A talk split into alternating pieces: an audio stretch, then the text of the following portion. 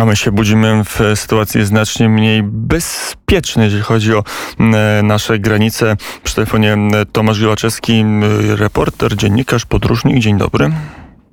Dzień dobry, witam Państwa serdecznie. A mniej bezpiecznie, bo sceny, które widzieliśmy parę lat temu na granicy południowej Unii Europejskiej, teraz mm, są u naszych wrót na granicy polsko-białoruskiej. I pytanie, przyjmować czy nie przyjmować?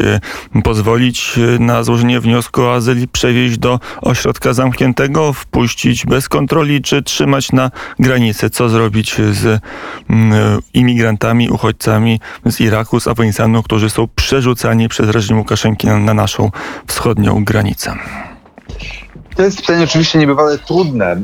Przede wszystkim ja myślę, że należy odróżnić sytuację migrantów od sytuacji y, uchodźców. To jest oczywiście pierwsza, podstawowa kwestia.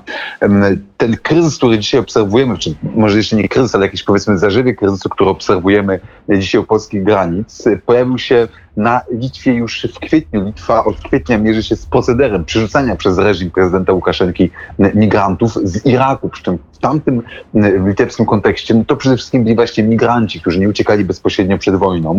My stoimy w obliczu sytuacji, kiedy u naszych granic, zarówno Polska, ale też Litwy i Łotwy, pojawią się rzeczywiście Afgańczycy uciekający przed reżimem talibów, ale będą oni, no właśnie, przerzucani na tę granicę przez, przez reżim w Mińsku, który właściwie opracował już taki system trochę wręcz przemytu ludzi i prowadzenia w ten sposób pewnego rodzaju wojny hybrydowej przeciwko Zachodowi. I oczywiście pytanie, czy osoby, które rzeczywiście uciekają przed wojną, należy przyjmować, jest niebywale trudne, bo to jakby trochę tak konfrontuje się, tak powiedziałbym, podejściem moralnym, etycznym, z podejściem bardzo praktycznym. Trudno sobie pozwolić na powtórkę z roku 2015. I odpowiem trochę przewrotnie. Wydaje mi się, że w tym momencie, bo teraz na tej granicy znajduje się około 30 osób, które znajdują się w zasadzie w pasie ziemi niczyjej, nie są wpuszczani przez Polskę, a jednocześnie są wręcz fizycznie wypychani przez białoruskich pograniczników. Wydaje się, że te osoby finalnie będziemy musieli wpuścić do Polski. Trudno sobie wyobrazić sytuację, żeby te osoby pozostały na tej granicy w nieskończoność. Szczególnie, że w zasadzie dla reżimu prezydenta Łukaszenki to jest sytuacja, w której on troszeczkę zawsze wygrywa, bo jeżeli my nie wpuścimy tych uchodźców, to reżim będzie mógł argumentować, no, że Polska łamie wszelkie międzynarodowe konwencję, nawet jeżeli nie jest to zgodne z prawdą, że Polska jest krajem niehumanitarnym, e, że e, jak taki kraj e, jak Polska zachowując się w taki sposób śmie reżim prezydenta Łukaszenki pouczać.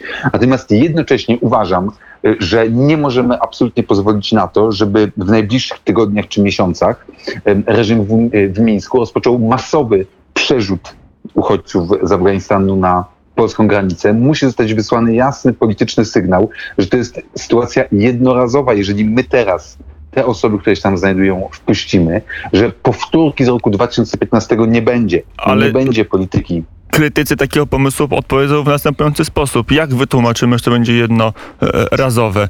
Osoby, które wejdą do Polski, to są często bardzo inteligentni, mm, czasami dobrze wykształceni ludzie, którzy świetnie posługują się mediami społecznościowymi, mają smartfony, często znacznie lepsze niż mieszkańcy Warszawy, Krakowa czy Białego Stoku i oni napiszą, udało się, jest szlak, jest drożny no i czy wtedy na pewno komunikat polski, nie, nie, nie, nikt więcej nie wejdzie, będzie równie atrakcyjny jak ten komunikat tych, którzy się przez kordon przedostaną, że jak wpuścimy teraz 30 osób, to zaraz będzie 3000, a potem 300 tysięcy, a potem może i milion, bo mm, jak mówią eksperci z Afganistanu, szykuje się kolejna fala porównywalna, a może większa niż ta, która przybyła do Europy w roku 15.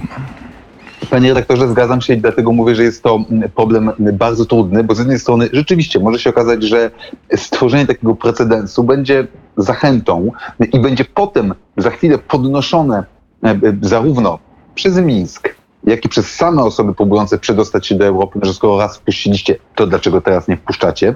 Z drugiej strony, w tym momencie wydaje mi się, że straty e, wizerunkowe Polski, jeżeli tych osób nie wpuścimy, mogą być znacznie poważniejsze. Po drugie, już tak zupełnie ludzkiego punktu widzenia, no to faktycznie te osoby tam, tam się znajdują. Znalazły się one wcześniej niż zaczęło się w Polsce mówić o potencjalnie takim zagrożeniu. A zatem myślę, że to byłby jakiś pewien gest dobrej woli, pokazujący, że Polska w tej nagłej sytuacji, sytuacji, która nas zaskoczyła, choć być może nie powinna, biorąc pod uwagę doświadczenia litewskie, ale wykazujemy się, no właśnie, otwartością, działamy w sposób humanitarny, wykazujemy się takim chrześcijańskim A miłosierdziem. to nie jest tak, że sytuacja już się, że mleko już się rozlało, że jest taka sytuacja, że polskie władze poprzez to, że ten kordon stworzyły, że tej grupy nie wpuściły, nadały tej sytuacji wymiar medialny i teraz nie wiedzą, co zrobić, no bo gdyby normalnie tych azylantów przyjęto zwykłą drogą, czyli przewieziono do odpowiedniego punktu dla, dla migrantów, tam podano procedurze, sprawdzeniu i przyznaniu statusu uchodźcy albo e, wydaleniu, e, deportowaniu z Polski, to nic by się nie stało, a teraz e, rząd zrobił, przepraszam, szopkę i musi jakoś tą żabę e, zjeść. Rzeczywiście, być może lepszym rozwiązaniem byłoby po prostu po cichu te 30 osób przyjąć, a następnie przygotować się już do zabezpieczenia granicy, zarówno od strony takiej stricte technicznej, czyli e, to, co teraz robi rząd, czyli rozciągania zasieków z drutu kolczastego, koncertiny. Od razu dodam, że identyczną procedurę wdrożyła Litwa e, i jednocześnie ofensywy politycznej, w, w trakcie której popłynąłby taki jasny sygnał, no, że właśnie polityki otwartych drzwi nie będzie. Rzeczywiście mleko się w tym momencie już e, trochę rozdało, aczkolwiek w mojej ocenie najbardziej e, rozsądnym wyjściem z sytuacji byłoby przyjęcie tych, e, tych, tych osób, jak najszybsze zamknięcie tej sprawy, pokazanie dobrze, zgodziliśmy się.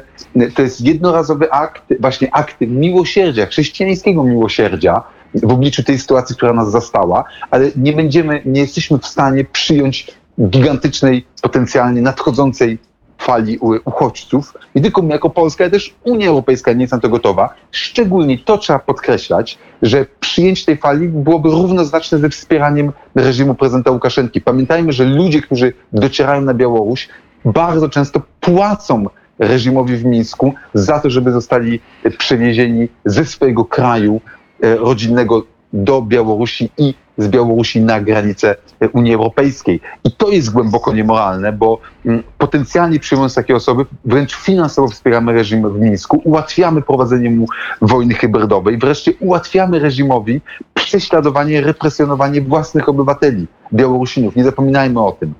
A zatem uważam, że właśnie przyjmowanie tych osób w przyszłości, mówię o tej potencjalnej fali, która może nastąpić, jest nie tylko błędem politycznym, ale jest też, jest też po prostu głęboko nieetyczne.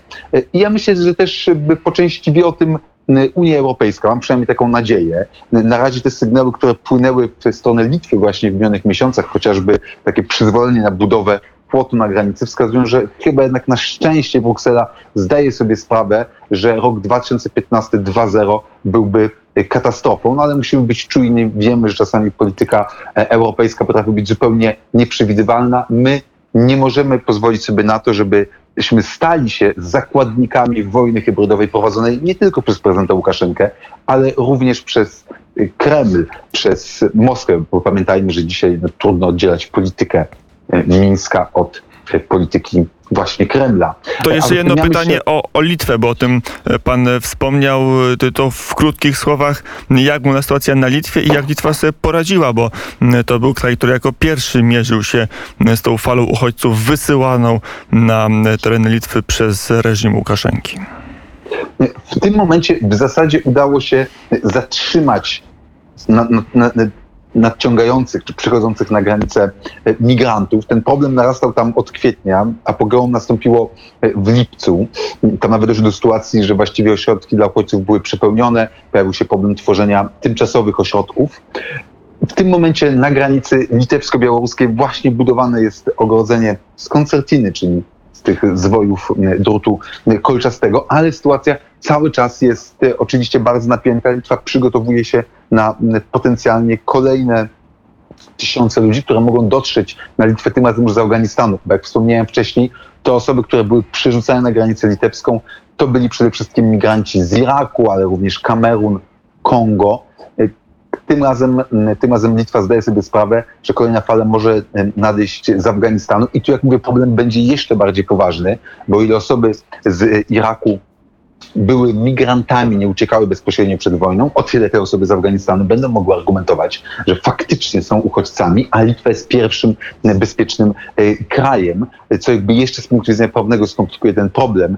E, A zatem sytuacja jest bardzo trudna Łukaszenka doskonale zdaje sobie sprawę, że to uderzenie właśnie tą bronią demograficzną, bo tak należy nazwać, to jest przerażające, to jest straszne, ale reżim Łukaszenki po prostu wykorzystuje uchodźców jako broń w walce z Zachodem, stwarza ogromne, ogromną presję w naszych krajach, zarówno pod kątem politycznym, ale również prawnym, a także moralnym.